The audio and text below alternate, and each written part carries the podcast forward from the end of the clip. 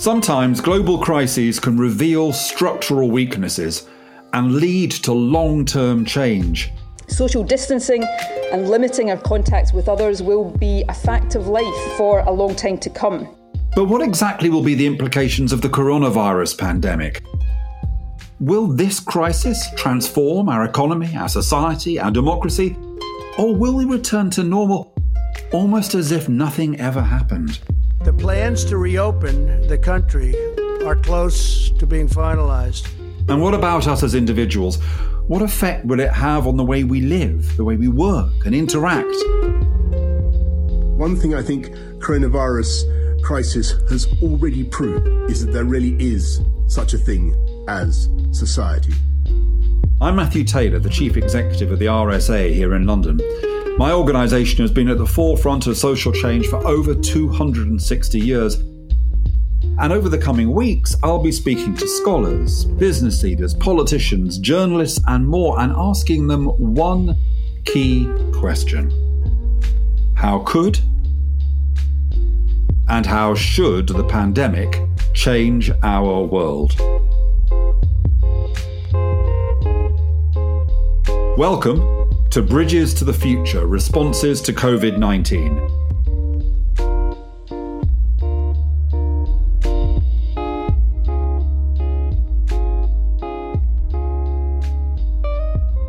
I'm delighted to be joined by my good friend Ben Page from Ipsos Mori. So, Ben, I know who you are, but why don't you tell the world exactly what your job title is? I'm Ben Page. I'm the chief executive of Ipsos Mori. I've been there for about 32 years. We're a very large research organisation in Britain, about 1,500 people and about 19,000 people globally. So tell me, Ben, uh, how has the crisis affected you personally? Well, I mean, I'm just really blessed to have a house and a garden. And I think you just value the small things, being able to go to the grocer or the butcher or the fishmonger and get some food. And I mean, I'm eating and drinking well and doing more exercise than I've ever done in my life, partly as an excuse to get out of the house. But I find it weird, actually. The time is flying by, which is interesting because our Chinese colleagues told us that that was exactly what was going to happen. And it was hard to imagine, but it is. I, you know, it seems to be like two weeks when it's been six or something or seven for me now. It's one of the peculiarities, isn't it, of this or poignancies of this crisis, which is that on the one hand, it reminds us of what we have in common because we all worry about our health or we worry about our relatives or whatever it might be. But on the other hand, we have to continuously exercise our imaginations to realize that those of us in nice houses with the gardens who are knowledge workers, you know, we can take this in our stride and indeed enjoy elements of it. It's very, very different living in overcrowded accommodation with, you know, three children and one laptop or whatever it might be. Absolutely. In the polling that we're doing every week, we've got 21% who say that they're finding it really, really hard to cope. And of course, predictably, it's younger people, people on low incomes, people with kids at home who are feeling that. So, yeah, being a knowledge worker, reasonably well established, is a blessing. Although, of course, just running a large organization, as I'm sure you know, it just the reacting to the crisis and massive sudden drops in revenue and having to furlough hundreds and hundreds of people, it's taken a lot of time. I've just taken a 20% pay cut. And We're consulting with the staff about cutting the pension contributions, etc., to get us through this, to try and maintain everybody's jobs. But the great difficulty is, of course, knowing what the new normal will be like or whenever we'll get to it. It looks as though there will be a long interim period before we're anything like we were in 2019. I don't know if you agree, but I think the critical thing here is for your employees to feel that they are part of the conversation about what you're doing, to be open about the choices that you have and to engage them in the nature of those choices. My sense is that when you do that, people understand the reality and, and they recognize the need to, to take measures. No, absolutely. It's funny, actually, but because of the technology, whereas before I would do all staff meetings roughly every three months, now I'm doing them every single week. And in the same way, in a, in a, small way, but in the same way that people rush to support the government of their country, we've seen massive rises in ratings of Boris Johnson, of Macron in France, Conte in Italy and Angela Merkel currently walks on water with 79% satisfied. In a very tiny but similar way, people support chief executives who are visible, transparent, empathetic, and clear at times like this. And certainly that's been my experience. And I think that, again, the literature tends to show that. So people want to hear it from the horse's mouth, but it does take a lot of time, of course, to do that. And you're having to spend time with your management team on a much more regular basis. And in our case, the numbers change on a daily basis. Well, that opens up exactly what I want us to talk about, Ben, which is how institutions are changing and whether institutions continue with those changes after the crisis, how our feelings are changing, and whether those changes continue after the crisis. So let me ask you the question Ben Page, how do you think the world could and the world should change after this crisis? Let's stick with could for the moment. We'll come on to should, and I'll get my um, rose tinted spectacles out. I mean, we go into the crisis with large numbers of people unhappy with the status quo. One of the biggest things in my working life has been to see the loss of the future in Western societies since the crash of 2008. So, before 2008, most people believed that their children would be better off than them. Since 2008, that's changed. And in Britain at the moment, we have 45% of the population who expected, even before COVID 19, which we'll come to, for their children to be poorer than them. In 2003, it was only 12% of the population. And that's a massive psychological shift. So that's the precondition. We had already massive pent up demand for increases in public spending in many Western countries, not necessarily agreement on how to pay for it, but certainly pent up demand for public spending. And so you go into this crisis, and there, of course, those of us who are more sort of, I don't know, hopeful, it's a great chance, of course, to take stock and decide what sort of world we would like to come out with after this virus sweeps through and changes everything. However, before we go there, I think the first thing is to say that we can even begin to really predict what's going to happen is really difficult. We can speculate, but I was looking at some work on long term shifts in British values, first of all, back to 1999 and then back to 1989. So 1989, we've still got the Soviet Union, there's no internet, and there are many things that really haven't shifted in that time. Things like feeling overwhelmed by technology, believing that you want to slow down the pace of your life. These things seem to be perpetual. And sometimes we create patterns and think, oh, yes, all of this tech, surveillance, big data in the last decade has led to sort of massive changes in attitudes. But I think this is a key point. Values change quite slowly. So, you know, how people feel about gay marriage, how they feel about the death penalty, what sort of society they want. Do they want to be more Danish or more American?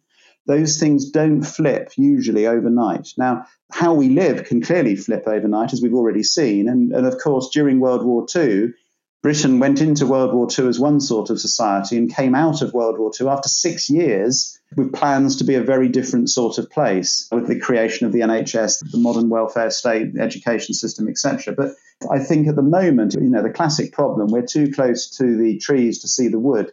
However, you can see things that were already happening that have been massively accelerated or exacerbated by the crisis. So, expensive offices in the middle of big cities, they're currently all empty and many businesses are functioning without them. Do we go back into those offices after this? Not clear. One of our offices in Oxford, the lease expired. Everybody was at home. You know, we probably won't ever have an office in Oxford again. Everybody will work from home in that part of our little empire. So I think that, you know, there's that. Will you be comfortable on crowded underground trains or in crowded restaurants and theatres, cinemas? Anytime soon. Again, not clear. Online shopping been up 27% demanded for that and for online banking, and there's more demand than the infrastructure can possibly meet. Lots of older people using FaceTime and other technologies they haven't bothered to get familiar with in the past. So almost certainly that move to digital, the, the final crunch on many sort of retailers looks to be, you know, happening. So you can see some of those things. But whether we are going to move to this is where we come on to government, bigger government permanently, really hard to tell. But certainly there is an expectation of government to do something. The fact that the government of Mrs. May had no magic money tree, and now Rishi Sunak in Britain has found not only a magic money tree, but fed it steroids. Uh, it's extraordinary. And, it, and the question is when furlough ends on the 1st of July, uh, currently, by some estimates, 25% of the private sector workforce is currently on furlough. Are we going to accept a lot of those people suddenly being made redundant? If one in 10 people globally work in hospitality and travel, those industries are basically paralyzed for some time to come. Are we going to accept that, or are we going to expect to run deficits of the kind that we haven't seen since World War II long into the future? The hangover from 2008 was pretty dramatic in its consequences. It looks likely that the hangover from COVID 19 will be similar. Whether we have the will to then remake the world as we would like it, I think is much more difficult. So, Ben, we have a kind of way of thinking about change at the RSA, which is to say that change out of crisis is most likely when three conditions apply. Firstly, that there was already a latent buildup of support for change and also the capacity to change. People had ideas about what you might do. Secondly, during the crisis, the desire, the emotion, the affect gets reinforced, but also in certain ways, as you've been describing, the new world gets prefigured in the attitudes and the practices and the innovations which people use in the crisis. The third part is there is the political coalition, but already the policy ideas, the actual innovations that you need to implement in that period of time when people's minds are open to quite radically different ways of doing things. Now, you've described one element of this, which is before this crisis, there was already a desire to enhance the capacity of the public sector to grow the state. And if it's right, and of course it is right, that, that one of the critical challenges for us coming out of this is to have some kind of plan to get to fiscal balance. Does your polling strongly suggest that people will say, if we've got to choose between cutting or tax rises, we'll take the tax rises? Well, certainly before COVID 19, they were saying they will take the tax rises. I think the challenge, Matthew, is that it's very inchoate, and, and, probably in World War II it was too, to be honest. So the public doesn't have a worked out plan. They love the National Health Service. They did before this, and afterwards it's going to be refused nothing, I would almost suspect. But on the other hand, you know, politics is, is about personalities and it is about timing and it is about chance given Labour's massive defeat in December 2019, you know, at the moment, the Conservatives, of course, are slight of foot, and they're now doing things that in his wildest dreams, John McDonnell would not have ever, you know, even even postulated. But it's not clear that the public is ready for, you know, much, much higher levels of taxation of the sort that we might need if we're going to actually try and deal with the deficits that we're now going to be running, quite frankly. And one of the reasons will be, of course, that they feel squeezed themselves this is the sort of double whammy that we're in. Um, I mean, it's been interesting looking at our Chinese colleagues because even though people are now being allowed out in China, they aren't necessarily spending for two reasons. First of all, they're still worried about the economic aftershocks and whether their own job is secure. And in Britain, two thirds of us are worried about whether our job is secure or not. And the other thing is that the virus is endemic and there is no vaccine. And so they're still worried about catching it. And that means that large parts of the economy are only opening very slowly. And we're a much more consumer service based economy than China, which of course is more heavy industry and manufacturing, etc. So it's certainly true that in policy circles, lobby groups for all sorts of interests will be making the case for things to be different. That the social care crisis that was clearly visible for decades before we got into this has in a way, it's sort of continued in a sense because we've got massive deaths in care homes, inadequate PPE as far as I can see, and yet, yet again, it hasn't cut through as an issue for the public that finally something must be done. It's very complicated, and they still, of course, the public don't understand our the social care system anyway. Why should they until they need to use it?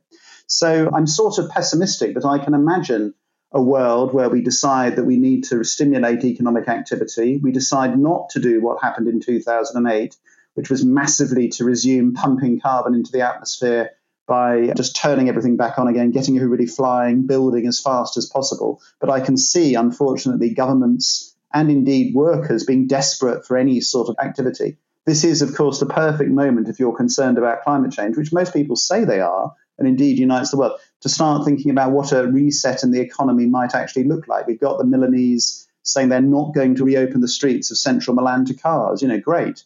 This is a time to do it. The question is whether the people who are just about managing the crisis have enough bandwidth to actually start thinking about all of these things before the sort of the winter is on us and people are just desperate for wages of any kind. Well, that question of giving people dealing with the crisis the kind of headspace, the bandwidth to think about the future, that's kind of how we reoriented the very purpose of the RSA over the last few weeks. Leadership is a really big part of this. You talked earlier, Ben, about the kind of different levels of support for leaders. We know that it is generally the case that when you go into crisis, the popularity of leaders go up because we see more of them and because we rely on them. And almost in a sense, we project onto them what we need them to be at that moment. But that effect doesn't necessarily last that long. Are you noticing kind of interesting elements of what we want from leaders and how we're perceiving uh, leaders? Well, I, I, mean, I think they first of all want to know that somebody's in charge and somebody has a plan. They want somebody to appear to be in control. And so, you know, when government does very clear and simple things like lockdown, it's clear that something is happening. The information campaign is effective in its repetitiveness.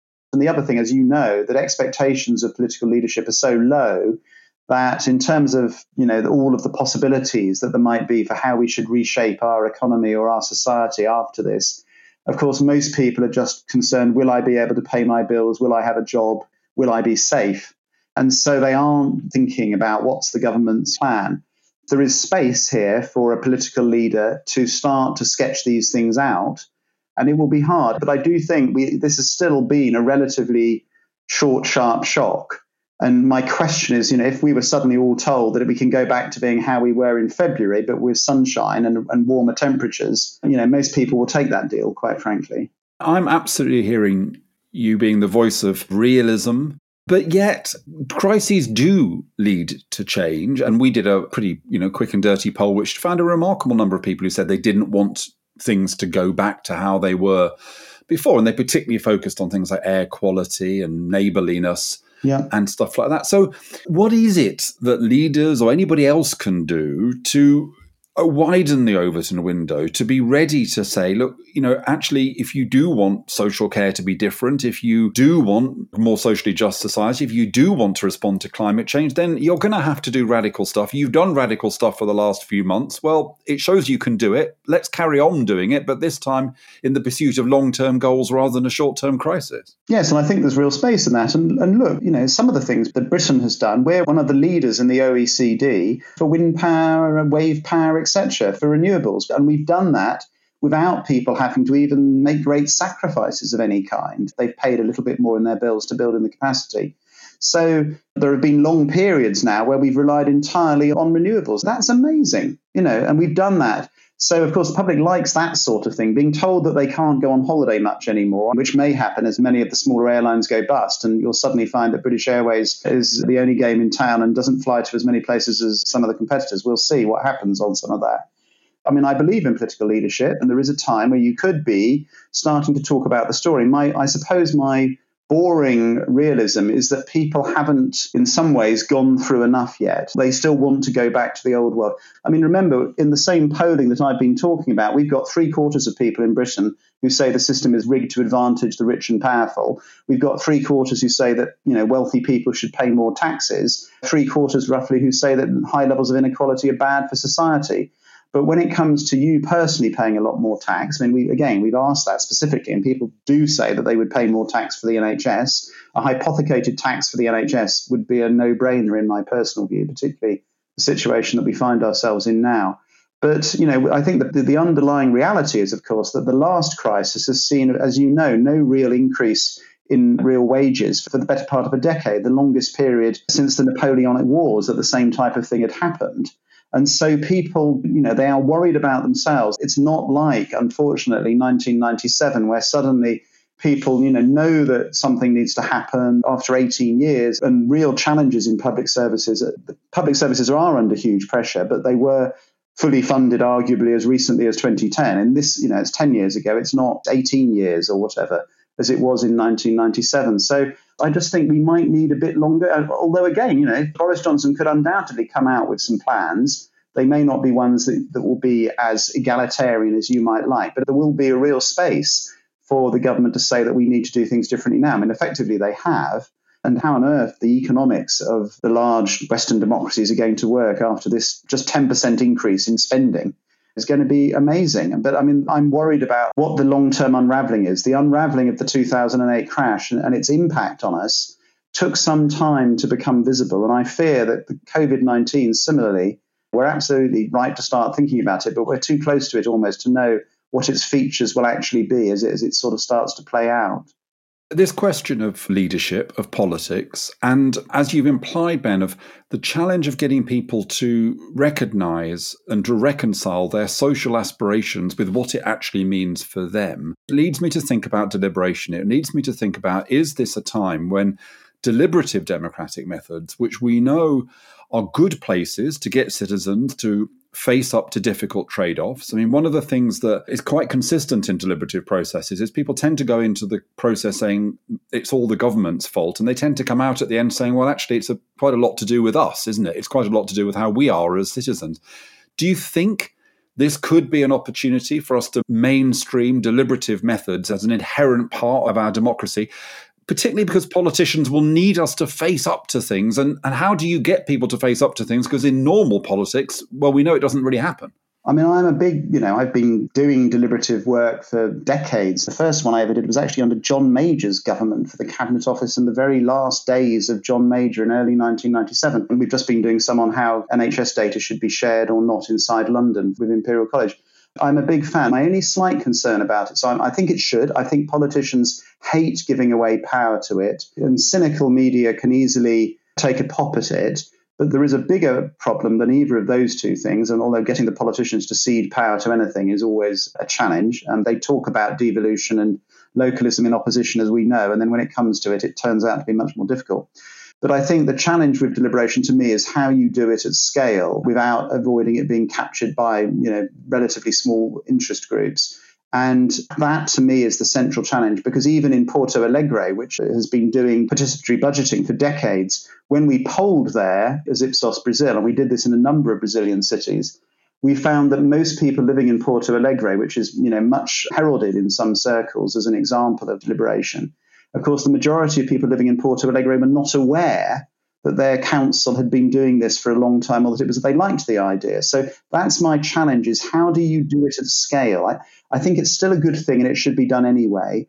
But expecting people, enough people to engage with it and realize that actually they want contradictory things and democracy doesn't ever give you exactly what you want anyway, it gives you bits of what you want, and get them to be comfortable with that rather than you know our more representative democracy which i mean ultimately the interesting thing about representative democracy that everybody criticizes it everybody slags off our politicians etc but when it comes down to it what's interesting is actually and i've also found this with some deliberation if you ask people to balance the budget for their local authority for example we've done this on a number of occasions if you do it with a large number of people and you explain the choices, say, that a local authority might be having to make between school meals, school places, libraries, subsidising bus services, social care of the elderly, etc., literally, in my experience, up to half the public, a genuine representative sample of the public, rather than people that you can get to come to one of these things, which is another issue, they will get angry at being asked to make those choices and ultimately, when you when you sort of push them, it comes down to well, that's what politicians are for. You know, to govern is to choose, and those bastards are going to have to make the difficult decisions. And there is a real element of that. And I, I agree with you that we want people to take more responsibility, but it's a two way street. And again, not everybody wants to. Yeah, I mean, I think any advocate of deliberation is not arguing that it should replace representation or even that deliberative fora should make final decisions, but just that their deliberations, what they come out with, might legitimize some of the hard choices we face. Ben, I've got one last question. Well, two last questions for you, but I think I've spoken to you in the past and you've told me that amongst middle class people, amongst opinion formers, there are kind of elements of post materialist aspiration and thinking out there. Do you think that if that was right, that the crisis might, in some ways, increase that post materialist mindset? Well, I'll frame it slightly differently. And I think that is that you've got a lot of people who, if they haven't lost their jobs, they've actually got the same income. They will have cut their spending quite markedly. The money that they used to spend on disposable fashion, the money they spent on eating out all the time, on some of the things you do to make life in a busy big city bearable almost, all of those things have gone. People have returned by necessity to you know spending lots of time cooking at home enjoying books. Reading and gardening have both gone up massively almost as much as sort of social media. There is a sense that for some time and partly because of fear of endemic covid-19 partly because of not wanting to go back to high levels of spend because actually you, you, people are going to start saving money because they're going to feel they're worried about the future. So there is a there are some forces shall we say that will lead us to more simple pleasures I'm not sure that that means permanently we, we're going to sort of become the good life or something like that. But I think there are some, uh, certainly at the moment, of course, people are perhaps reappraising did I really need to go out for dinner five times a week? And did I really need to get taxis everywhere? And actually, it seems, you know, I'm having quite a satisfactory life. I'm very lucky, you know, blah, blah, as I am. So I can see a bit of that, but I don't know again if it's enough. There's another trend globally that we've seen, which is the rise of hedonism, just saying, look, I, tomorrow will take care of itself. The most important thing is just to have a great time today. And that went from 50% of the world in 2013 to 58% last year. And I could see if people were told the airports are all open and everywhere's now COVID free, you could imagine the roads towards airports would be packed. But there is something, and I think there is certainly a period of sort of perhaps reappraisal, people take, living more simply, holidaying in Britain because they won't be able to just fly everywhere all the time, quite likely. So it's possible. It's possible, but I'm not sure that our sort of those of us who do love bling are suddenly going to renounce it overnight because of this. Well, on the point, I've finally, after five years, learned how to sing and play the guitar at the same time during this. Have you developed any new skills or enthusiasms in the crisis? I'm afraid I'm like most people in lockdown, and this was again what we learned from our Chinese colleagues that they actually said if you were planning to get through those box sets, read Tolstoy in full or uh, learn to play the ukulele start immediately because otherwise you'll find the time has flown by and you've done nothing. And sadly, I am ploughing through a French historian called Ferdinand Braudel on his history of the 16th century in Europe, which is great. And I'm getting a little bit more progress on that. But to be honest, I'm on calls from eight o'clock in the morning until eight o'clock at night as part of a global management team of a, of a large multinational trying to deal with this as it sort of rolls through. So I'm afraid I've failed, Matthew. I'm afraid I shall go back with new vigor to something. I am pruning and cutting my garden nicely. I don't think anyone's ever going to match on this series Kevin Rudd's answer, which was that he had returned to read the core texts of Chinese Marxism in their original Chinese. ben Page, having emphasized as you just have how little time you have, we're incredibly grateful to you for sharing some of it with us. Do stay healthy. Thank you, and to you. Bye bye. Bye. That's it for this episode of Bridges to the Future. But we'll be back with more insights and analysis very soon. If you've enjoyed this podcast, please tell someone about it, and we would really appreciate it if you took just two minutes to leave us a rating or review in your podcast app. And that's not it. The RSA is commissioning online events, essays, blog posts to help make sense of what's happening right now and in the months to come. Also, the RSA Fellowship is a global network of problem solvers. We'd love you to join our community today to stay connected, inspired, and motivated in the months ahead. You can learn more about the Fellowship or the work that we're doing on the pandemic and the world after it by going to the rsa.org.uk or clicking the link in our bio. But for now, thanks from me, Matthew Taylor, and my producer, Craig Templeton Smith.